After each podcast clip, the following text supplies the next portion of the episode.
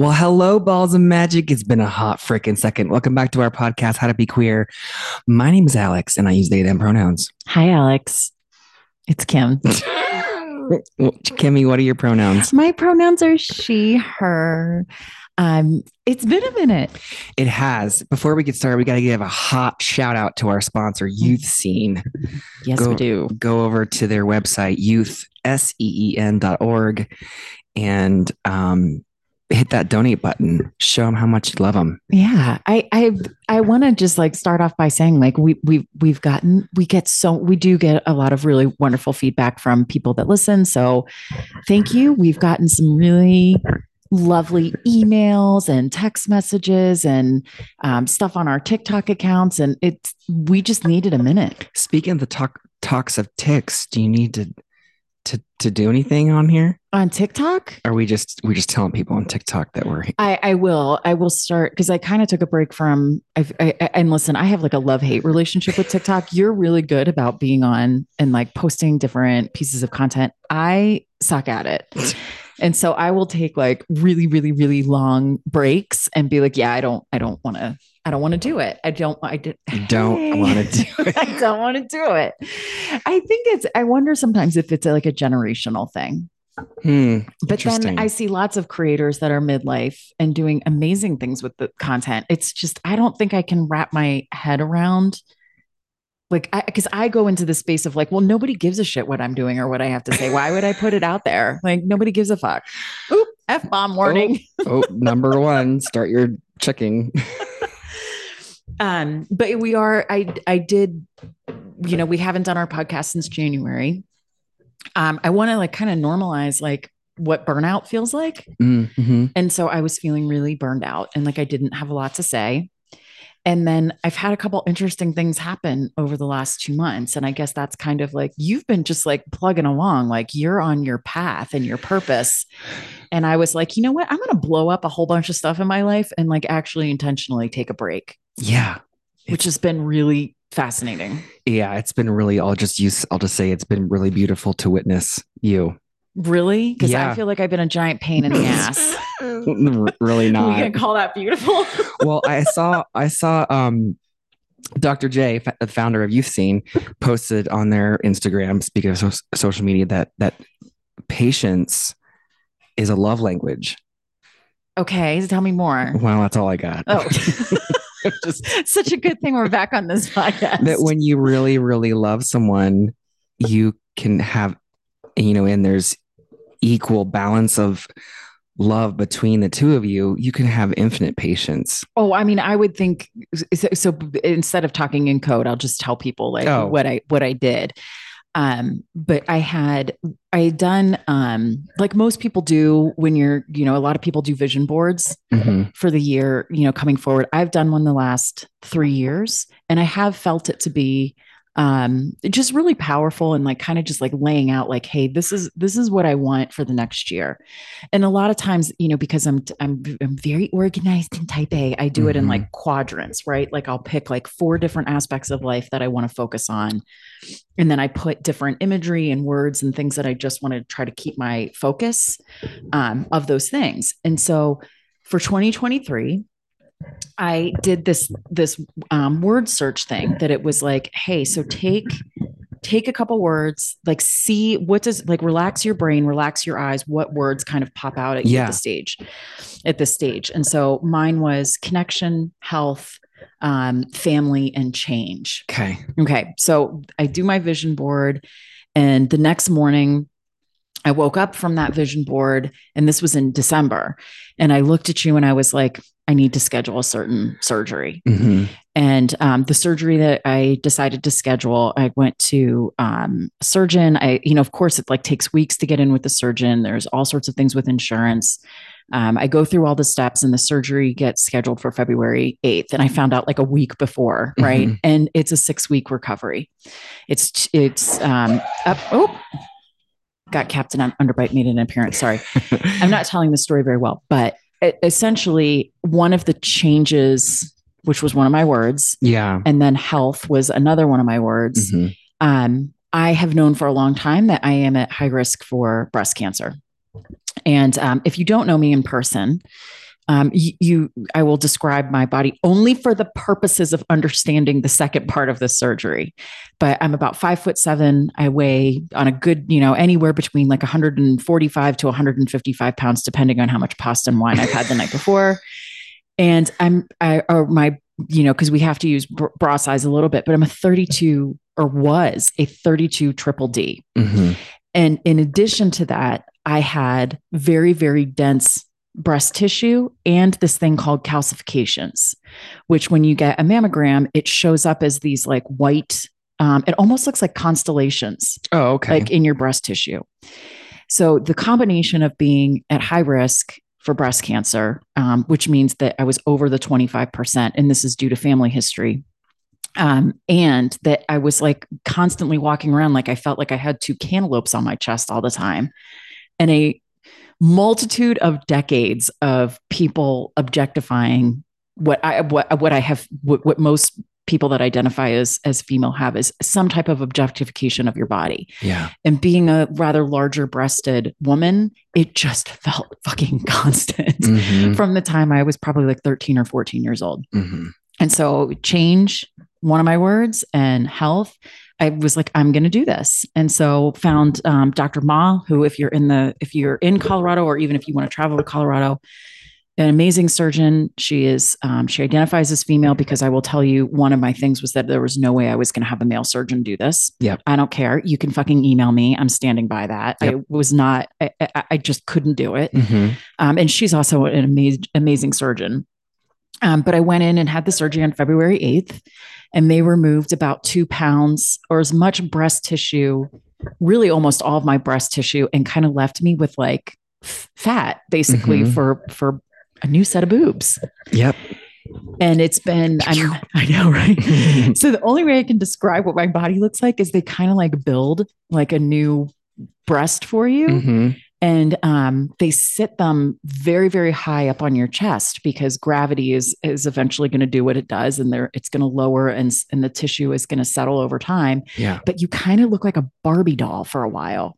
Like you know how barbie's boobs are like pew, pew. yeah. Right okay. Um but it's very foreign feeling. And i will say like the recovery is it, it's no joke. It's you're you've got i've got i don't even know how many stitches do you think i have? Hundreds. Oh it definitely hundreds yeah. And yeah. And the, even the ones on the inside, Dr. Ma was like, I, she spent three hours like just, just stitching. stitching. Yeah. Yeah. I mean, the surgery itself is a five hour surgery. Um, you're in a six week of not really being able to have a ton of physical movement. Like I will tell you, the last two and a half weeks, I have barely been able to move, mm-hmm. um, which not the most comfortable thing for me. I haven't been able to drive. I drove for the first time today, mm-hmm. and Juliet was in the car with me. And I was like, I'm going to test this out. I'm going to drive her to school and back and see how I feel. I felt great. And all I could do was I kept looking at her, being like, I'm free. I am free. Um, I felt like a 16 year old again when you get, first get your driver's license and you're like, I can go wherever I want. Mm-hmm. I mean, I can't, but you know. Yeah. I think it's so important to have those moments where you like, you know, you're in this position where you're reminded of the gift of your own body. Well, and that's what you and I have been talking about a lot. Yeah. Um, I'm I'm hugely privileged in a couple ways. I just need to name, and then I want to, I want to shift over to what you've been working on. But I'm very privileged in that I had a job um, where I was I was going to receive paid time off, mm-hmm. and so you know that was a privilege and a gift in itself. Um, so I was able to, you know, schedule the surgery. I was also able to have insurance pay for a really good portion of it because it was deemed medically necessary for me to do the surgery. Mm-hmm. You can get the surgery outside of insurance. You just have to pay for the whole thing, which is it, it's somewhere between ten thousand and twelve thousand dollars, is what I understand. Because I have had, I do know a couple people that have had to pay for it without insurance um, saying, "Hey, this is medically necessary." Mine was deemed medically necessary. Yeah, which is again a privilege that I have access to that type of to that healthcare. They did not actually make me jump through a lot of hoops. I know that for if if if you're listening and you're thinking of getting the surgery, there can be a lot of eh, like what my surgeon described as hoop jumping, meaning you have to go through physical therapy. You would have to sometimes for you have to go through weight loss, um, which I know if if if my do- my regular doctor is like, we're never going to talk about your weight. Like it would be ridiculous to talk about your weight, but I was expecting that they were going to come back and give me some type of reason that they weren't going to pay for it, but that didn't happen to me. Yeah, I mean, well, yeah, Yeah, they looked at they they take pictures of you. They looked at me. They knew my family history, and they were like, "Yep, approved." And I was like, "Holy shit, this is actually going to happen really quick!" And it did. Mhm. It was like within six weeks, I was in in the operating room. yeah, Um, so I just wanted to name a, you know a couple of those things that I was able to do the surgery because I have access to a lot of different things that were going to support it. Mhm. Um, but now I'm kind of on that like other side a little bit of healing where I can start to return in some ways to normal life.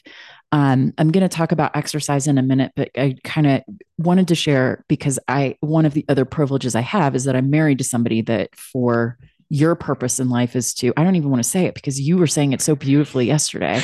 I don't know if I can like repeat it again. Um, yeah, I think as a trainer, as a fitness instructor, as a as a personal trainer, um, and more r- recently, I got my life coach certification, kind of pulling in that behavioral, um, emotional piece that people can heal themselves through. I mean, there's many ways. There's lots of things that go into it, but how how important movement is, and a lot of the foundation being your body is built to move whatever your body looks like it is it is built to move and it's designed to move you're a you know you're a machine of m- muscles and bones and we can go into that you know realm but like movement is life hmm Yeah, and it's it's. I think one of the things that you and I have talked about that you know when you say like you know you had to be really patient with me because there's a lot of time on your hands when you're recovering from surgery Mhm.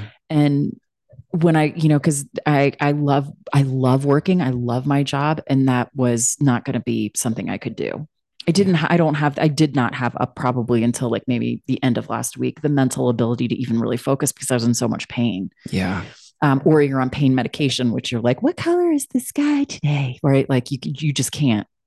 Um, so then you're left with like a lot of time to think about not moving your body, yeah. And it really changed um, my perspective in a in a good way because I think you know, and you and I have talked about this that a lot of times I had seen movement as a means to an end, Mhm. meaning like, well, I ate all of this, now I need to move, almost as punishment.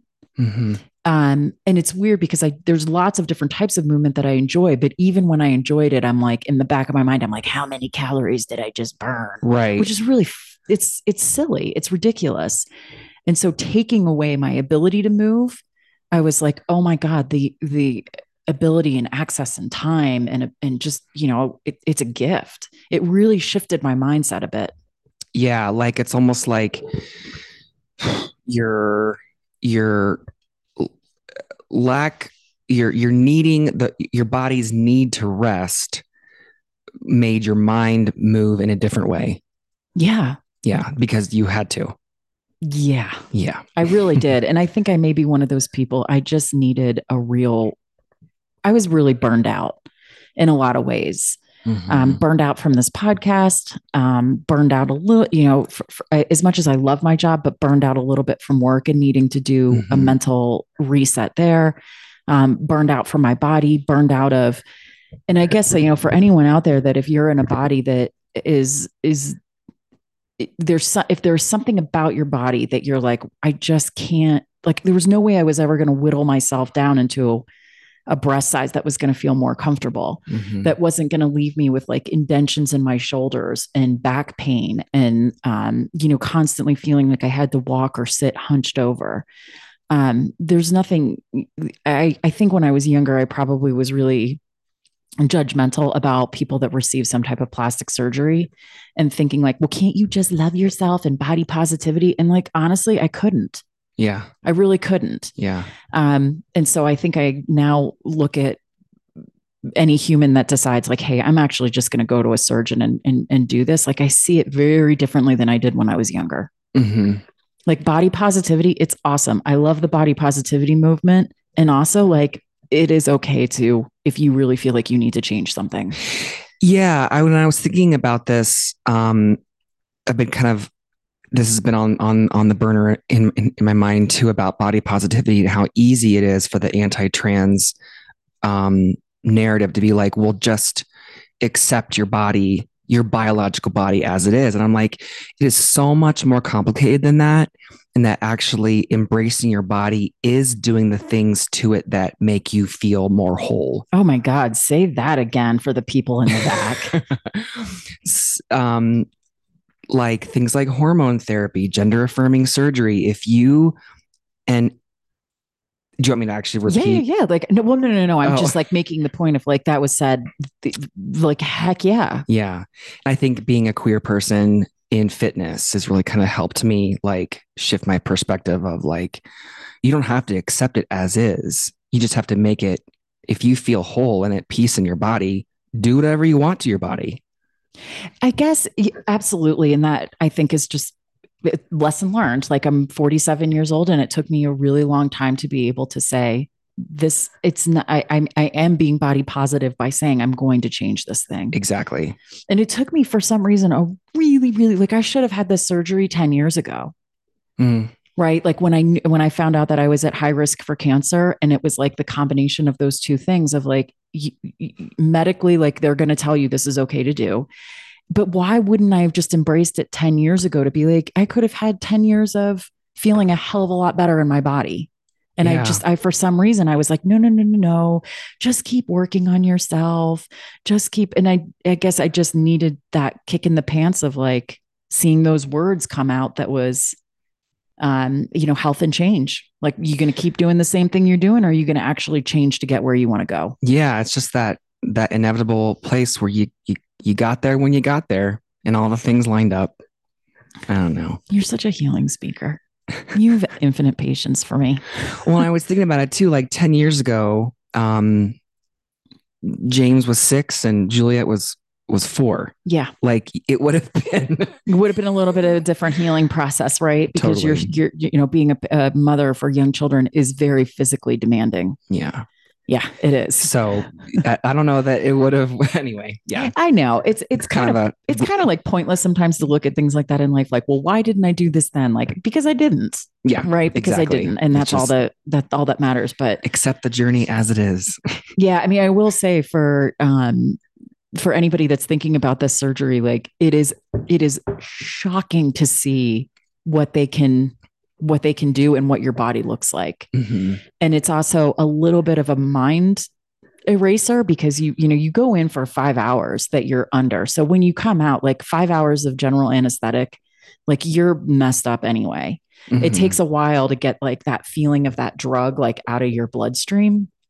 Um, but you go in your body looking one way and then you come out and your body's like not your own. Yeah it's such a weird feeling. Yeah. Yeah. Well, you're left with those um with those subconscious beliefs about your body you know like you're that's all still in there. And so like yeah you went under the knife or a person goes under the under the knife for five hours. You're like oh i physically look different but my brain's still the same. Well and then i was telling you like i had this weird thing where i'm like well what did they do with my body? Like where did it go?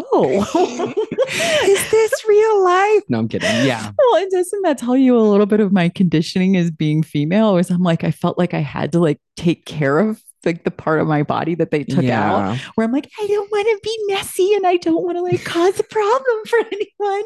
Do I need to go into the OR and like take responsibility for yeah. my body part that's just I don't know where it went. Well, I'll and, ask Dr. Ma that today. I'm yeah. fascinated to know what they actually do with the tissue.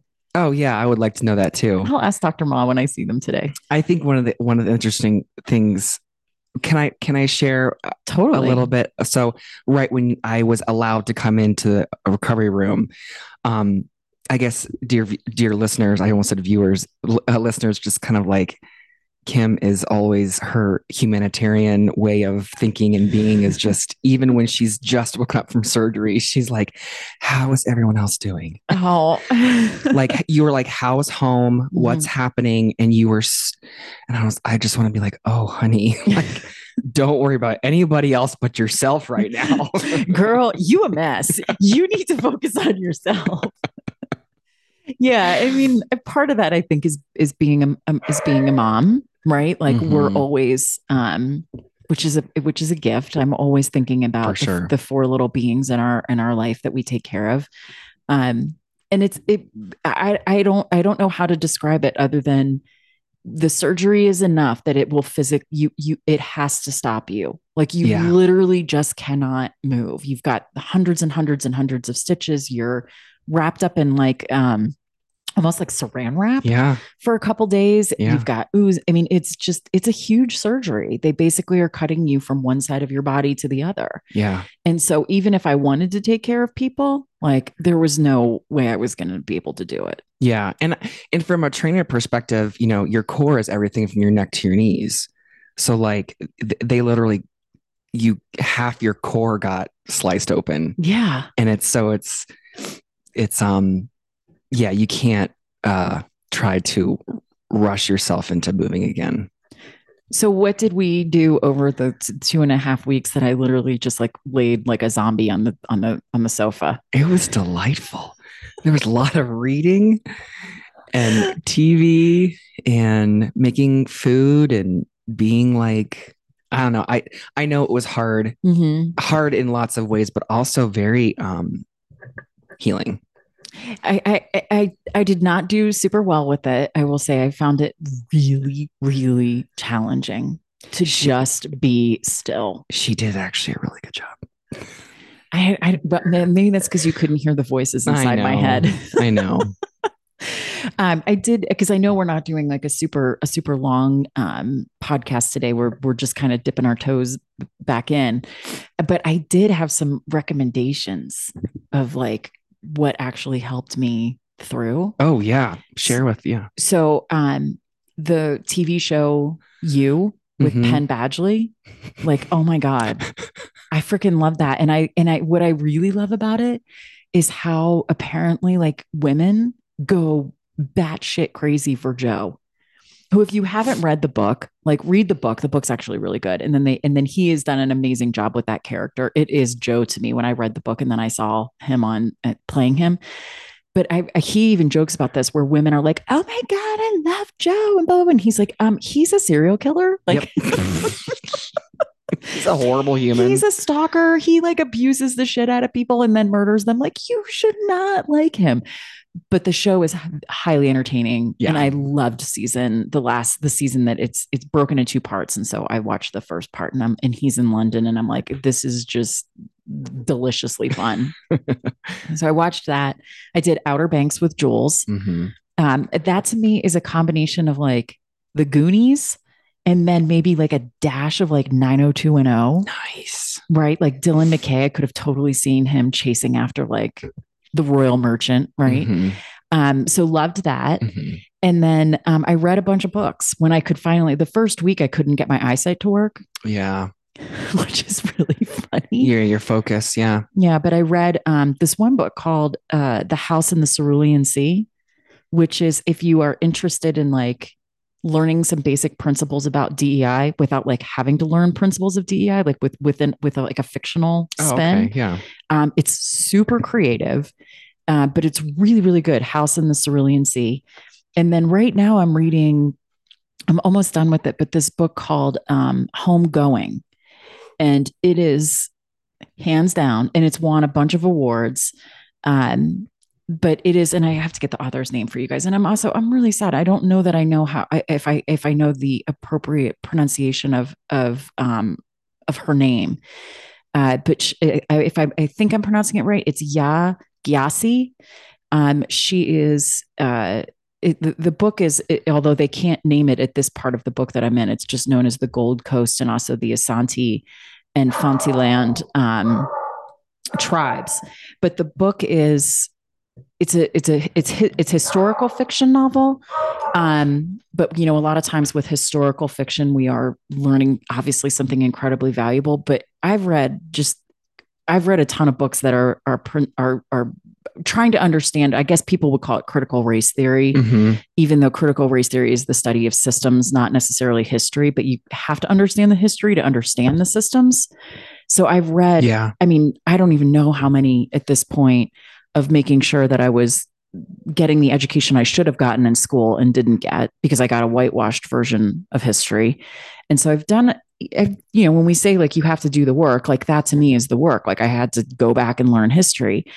And so this one, it's historical fiction, but it is probably if you are interested in in this, and you should be, um, it is probably the best illustration I've ever had of truly understanding generational racial trauma of where it started and how it's just been weaved through and the and the author she does an amazing job of giving you a first person narrative she said it took her 7 years to write the book Mm, um, because of the amount of history of lived experience that she had to go in to understand like how to explain the Yeah. complex narrative that is around um, caste systems and American slavery.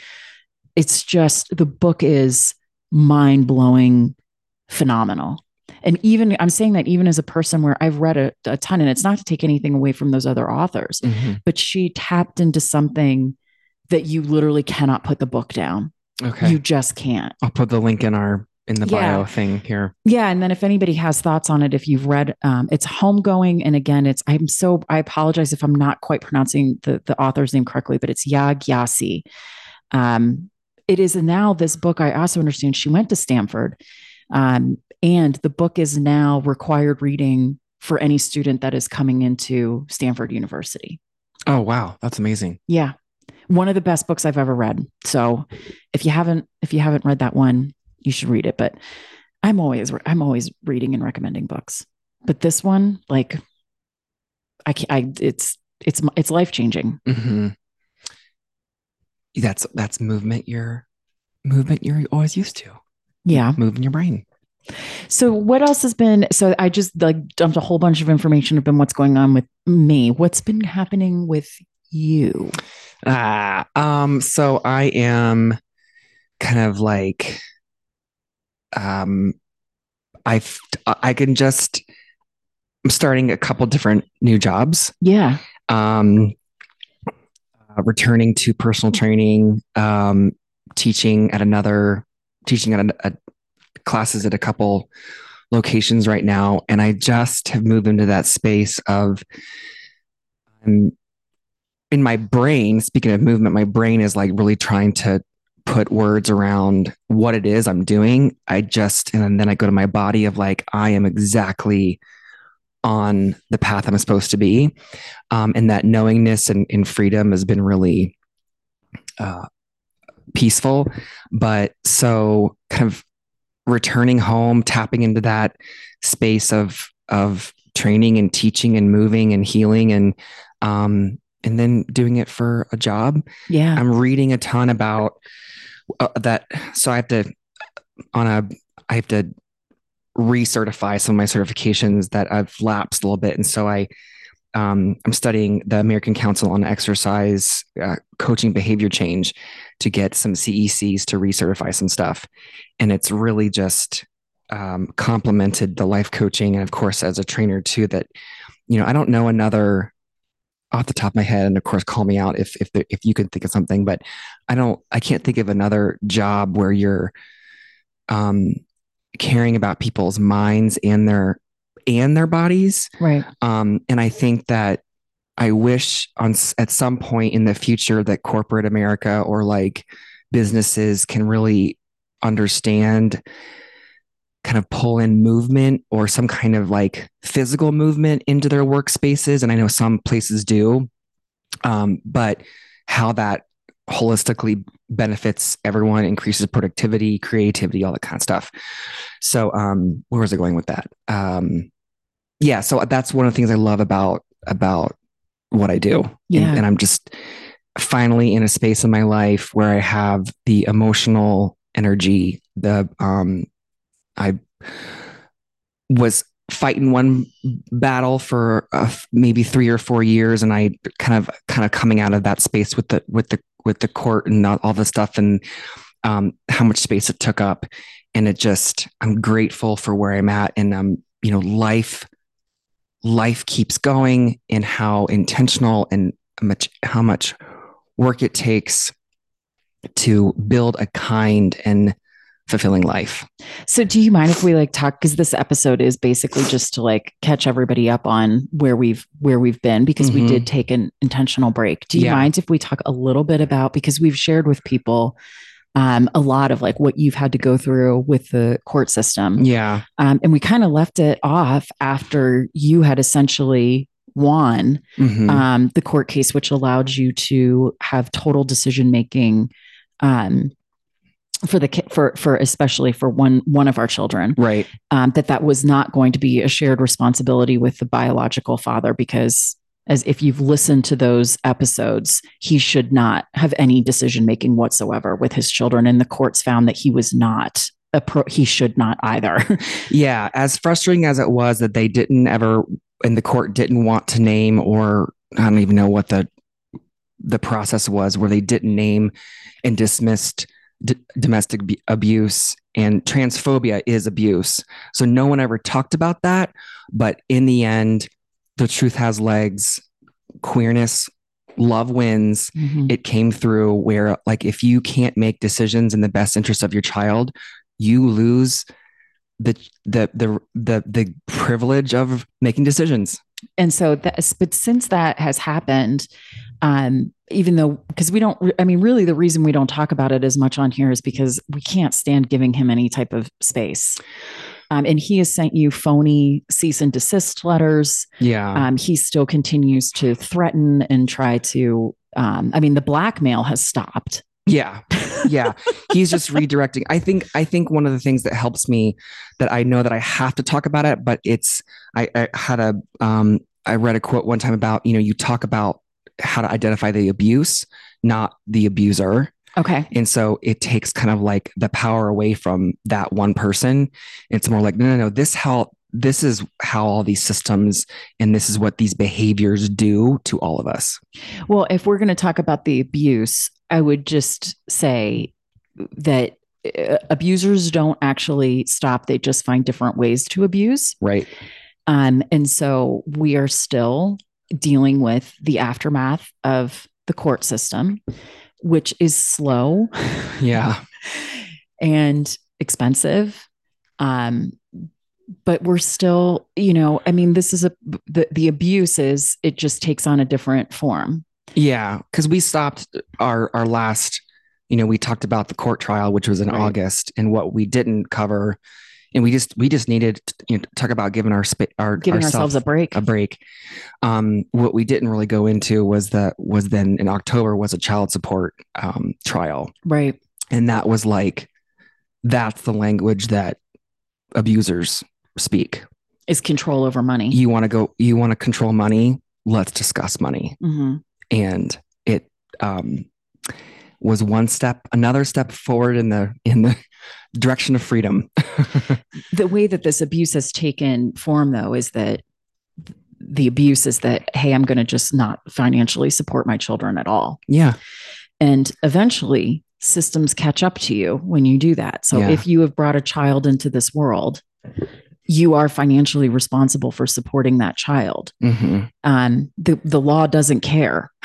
yeah, they don't they don't care you you we are we are all responsible for financially supporting a life that we choose to bring into this world yeah, um and so for you this has been a sit and work the system because this the the abuse is showing up financially yeah. I mean, talk about a lesson, a lesson in patience. Oh. when you have to just sit and just keep going. yeah i just i sometimes i think i totally hear you. We don't talk about the abuser we talk about the abuse. And I've know i know that we have lots of people that listen to our podcast that are grateful that you've spoken out because sometimes i think this type of abuse like you said like they the court system had a really hard time seeing that abuse isn't just bruises on a body. Yeah, um, and so it's been really, really, you know, the feedback that we get is that it's really good that you're normalizing talking about this yeah, um, because it helps other people navigate that system. I just, you know, we did take an intentional break because we both needed it. And I know you needed it too. I needed it.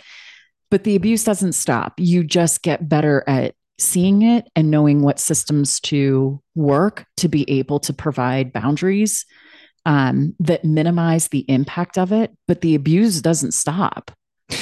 yeah. I mean, I guess it's a lot like the only way. Um, you know, when you fear, well, you've you and Dr. J have talked about fears a lack of knowledge, and so if you're fearing abuse, and you you find yourself in this position where you can't even talk about it because you're scared of what that person might do to you or what they might say about you. Like you got to find ways to you have to. And i and i'm saying that because i was would was coaching my myself through with obviously the support of you and everyone and the people around us um, to just keep going and knowing like I have to talk about this and and understanding and educating myself the difference between a smear campaign, which is what an, an emotionally abusive person does, and in a in a survivor of abuse who is saying this is what happened to me. Yeah. And that you will always default and i what i was always like questioning like oh shit is, is this a smear campaign i was like no it's fucking fact it happened and we have to talk about it well i also want to name that the doctor that was assigned to your case that came and and they're a child family investigator mm-hmm. right that this this the person that was assigned to our case we found out later through an investigation with ProPublica that their license has been suspended pending an investigation because it was found that he was missing 90% of abuse in his cases. Yeah. 90%. He's finally now no longer allowed to to be a PRE or a CFI in Colorado. Which is and it, it's it's unbelievable to me. And I guess like I got to take a breath when I say this. Yeah. Um I really hope that our world is finally shifting away from just because you are born into a certain body, born into a certain color, had access to anything that you've ever wanted, are seen as a person of power, privilege, and therefore it's assumed knowledge. Like these systems are crumbling and you can't just hide behind that facade. Yeah. And this is someone who he intimidated the shit out of me mm-hmm. because that's my conditioning, right? Oh, mm-hmm. he's got it. He's a PhD and you know all these years of experience, and then recognizing this guy is full of shit. Oh, like, he was literally just as, full of shit. he was just as covert of an abuser as the person that we were fighting. Yeah and you know the the the the, the fake vulnerability of like oh i'm really sorry guys got to go through this and this is really really i am like fuck off if you were really sorry that we were having to go through this you would have called it out yeah you would not have sided with the person who's abusing because now you're defending yeah anyway yeah i mean and, and truthfully he didn't side with mm. he sided with you he did right and i yes but not but but i think what was bizarre about it is that you know the, the he came across as very he felt very he he came across as feeling a lot of sympathy for the abuser mm-hmm. and it was you know i remember at one point we had had it was like a two and a half hour second interview with him yeah and all he kept saying to us is isn't he good enough and i would really just like any mother that's out there listening right now like when are we ever held to a standard of aren't you just good enough yeah. It's just not the way that the world works. And so to have this, this fucker sitting there telling us like yeah i really i do see the abuse. I see what you're talking about but isn't he good enough? Yeah this is where i think this whole like black and white thinking versus you know the messiness of being human can really come into play because there is there has to be a, a a place where you're like no. Just no. And and i think for me what was highlighted in that conversation because i literally you were at the office and i was here. I had i went out onto the back porch and i laid on the patio for an hour and a half. And i was like shaking and my, my heart was racing. I'm like this is like my trauma was re-triggered. Yeah. And so him with that narrative of trying to force me back into normalizing abuse. My body was like, no, no, no, no, You've worked too fucking hard for too fucking long to get to where you are. You're going to hold your ground. You're going to be okay. And don't let anyone, even this PhD asshole, talk you back into that abuse is okay. Mm-hmm. That's where it's just like, black and white. No, abuse is never okay. Yeah. And um and so for me, uh, well, I was I didn't didn't finish that sentence. But for me, it was indicative of his own unprocessed trauma that he has not um, somehow has not unpacked or he's so far down that normalized abuse. Right. And now he's doing it as a psychologist, causing even more harm. I kind of wonder sometimes, like in the way that the universe works, like how all of our uh, how our paths ended up intersecting. Yeah. Um, which I, I I don't know that I even, or maybe you don't even need to spend some time thinking about that. But there's a I, I sometimes I do believe that the people come into your into your life for some reason or another, whether you've attracted them through your own um, ability, but. I will say, like, just to give our listeners an update, like the the the abuse doesn't stop it just changes form. Yeah. And you alex have been incredibly resilient and strong at just creating these boundaries where of course we feel it. Of course it it, it impacts our life but in ways that i think are focused much more on resiliency than anything else. Yeah. I think I think uh, in being in in um, an athlete and being in fitness has really taught me, I mean, it taught me physical resilience and um, I just apply, I don't know. It's just how my brain worked that I yeah. apply that stuff to uh, th- shit, hard shit. Yeah. What is Glennon Doyle's things? We can do hard things. I also somehow like ended up on the side of TikTok of people that like hate Glennon Doyle. Oh. I'm like, she's not that bad. Is there a hashtag where's Abby? I know, right? well, I, I, I mean, I, I understand like there's parts of Glennon Doyle that I'm like, girl, you gotta just stop.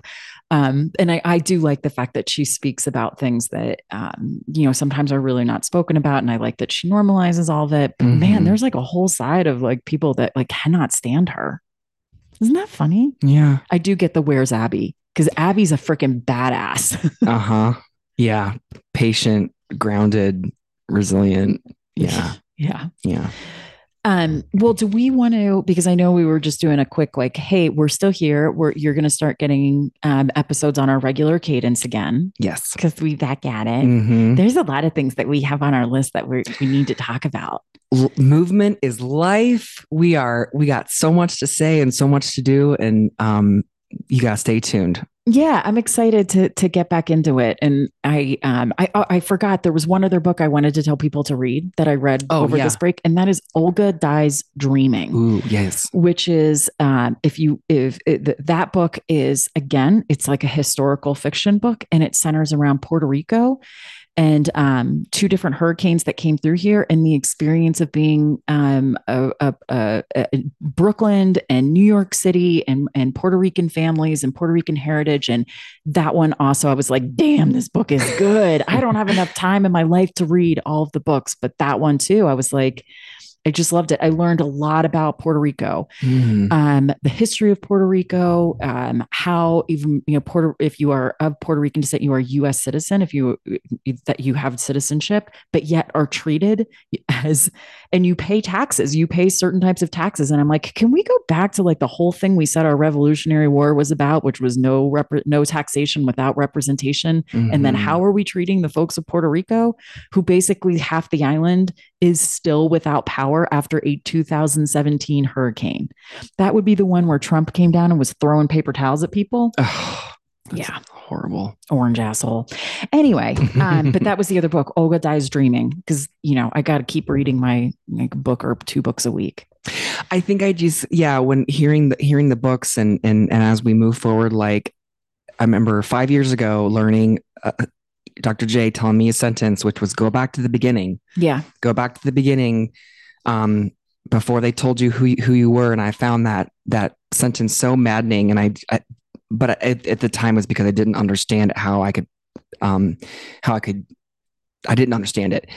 And I think just saying that is that, you know, when we talk about going back to the history of our country and the reality of, of, of who we are that if we really want to heal, we got to go back to the beginning yeah. and see the hard shit and see the things that we did that created where we are now and um yeah, own it. so we can move forward. Absolutely. I mean, absolutely. I, I, this is going to be an entire episode for Yeah. us um, because it touches so much on the work that like I personally do, um, professionally do, but the fear and the narrative that has been put around critical race theory, which again is a college level understanding of how race and racism impacts systems.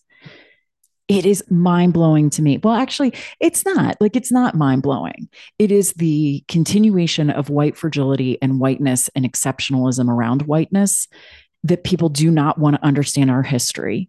And it's disgusting. Like you you have to if you want to heal, you have to as you just said, you have to go back to the beginning. Mhm. And so that that it, home going is one of the best historical fiction books I've read that takes you back to the beginning. Yeah. Um, and it also helps you understand. I mean, I can sit here and tell you, like, go read New Jim Crow or Jim Crow. Sorry, like you, you, you can you can read Inclusion on Purpose. You can read Dear White Women. Like you can read all of these books, but without, I think, the baseline understanding of lived experience, Mhm. that's what y- you need to kind of like put all the pieces together. Yeah. Um, and don't be afraid of it. You're going to be fine reading it Yeah. you're going to be uncomfortable and you're going to be really fucking sad. And you're probably like, there's parts that I'm like, I'm sick to my stomach.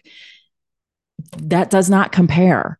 It doesn't compare to the actual trauma that if that is your lived experience and that is your generational trauma that you've inherited. There's another um, concept with this, and then I swear to God, I'm going to shut up. But no. Yeah. So, there's a, a a lot of times when we talk about like um tr- you know trauma stays in the body and you've talked about this a lot Yeah. right it, It- lives in the body. yeah it lives in the body and so when when i think about there's all different ways to think about racial generational trauma but that shit stays in the body right. and there's it, it can be in your dna Yeah. and so we have generations of people that have this DNA, right? And if we choose to ignore it Mhm. because you're uncomfortable as a white person, I need you to think about what does that say to the person who's actually experienced that trauma? The Yeah. gaslighting that you are doing. And it just I'm sorry, there's there's to me there's no excuse for not there's so much out there that you can do the work required to understand and then hopefully promote healing. Yeah, I think what what is is terrifying to hear some people say is that there is no problem. This doesn't exist. I'm fine. You know, I am who I am. I, you know, I am, you know, this is just the way it is. And I'm like, if you're so rigid that you can't even be open to have the fucking courage to have a conversation to think, huh, maybe I'm wrong about this. And and my way of thinking is hurting a lot of people. And like it's like what do you do with it's like a when when a therapist I don't know. I don't know. I'm kind of going down like what do you do with that? Well, I think it goes to Self-awareness. But let's go to let's go to the talking point, right? The Yeah. talking point is, oh my God, it's going to be so hard for white children to learn this. It's going to hurt their feelings because they're white. We're going to demonize them because they're white. No one ever died from a hurt feeling. Well, and also, no one ever died from a hurt feeling, and also that's not fucking true. Yeah. Yeah. It's just your white kid is going to be okay to learn this. In fact, they're going to be better off because then they can be a part of promoting healing based off of something real. They can realize that their feelings are not the only feelings to be centered. You will Mhm. be a better fucking human. You will be a more empathetic, a more understanding. You know, if you don't learn history, you are doomed to repeat it. Yeah. Like these are all positive byproducts of like you can take feeling uncomfortable. I love there's an image of Ruby Bridges going to school yeah. and they're like if and you see all the protesters around her screaming they're like if that child was able to do this your child is perfectly fine to learn about it. right. So Totally. that's my so I am gonna I one of the things I wanted to do on this podcast is I was I was told by a, a very um gifted person that I need to continue to use my voice and my communication. Mhm. And so one of the things that I'm vowing to do on this podcast is that because I am a white woman. Um, I did not want to keep my head in the sand. Yeah. It was a choice. And that choice, when you hear people say, I can't do the work for you, Mhm. right? The way that I translate that, there's lots of different ways to translate it. It's not one thing. But one of the key things was I needed to understand where there was gaps in my own education Mhm. and in my own socialization and I had to intentionally work to fill those. That means for me it meant reading and taking in the lived experience that I was not given through traditional American education yeah. that's the work I'm doing. And then I take that work and then I apply it in ways that impact systems. Yeah. It's not super complicated. But I think the reason people don't do it is because you're you're scared of what you're going to feel, Mhm. right? And that it does it takes intentional work. And so for, for friends that I have in like the DEI field, like you can talk about inclusion all day long. If you really can't go and understand the, the the history that has made these systems what they are, you're missing a really key component that you Mhm. just have to do. Yeah. And nobody can do that for you. Yeah. So I will as a as a as a as a point, I will continue to share with folks on here like this is what I came across this week. This is what I've chosen to to read. Um I'll continue to do that. Yeah. And if you don't like it, then you got some maybe try a different podcast. That part. Because take a guess how much I'm going to want to talk about Florida. Oh my God. On that note, we're done for today. On that note, we'll see you next week. Yeah, thank you all for listening. Um, come find us on How to Be Queer podcast uh, at gmail.com if you want to email us. You can also go to social media, Facebook, How to Be Queer, Instagram, How to Be Queer with underscores in between each word. Um, and find us on TikTok if you want to. That's where we, you know, we're silly and have some fun. Yeah, you see a totally different side of us. Other ways, yeah. Um, we'll put all of the links to the books and social media in the profile. You and it feels good to be back. It feels really good to be back. I'm free. I'm free again. Yeah, but, but that being said, if you if you ever feel like you need a break in life and you and you have the privilege to take it, take it. yes. Ooh, we can have a a session or, or, or a, an episode about recovery, micro, macro, and habitual. Oh shit. I love you.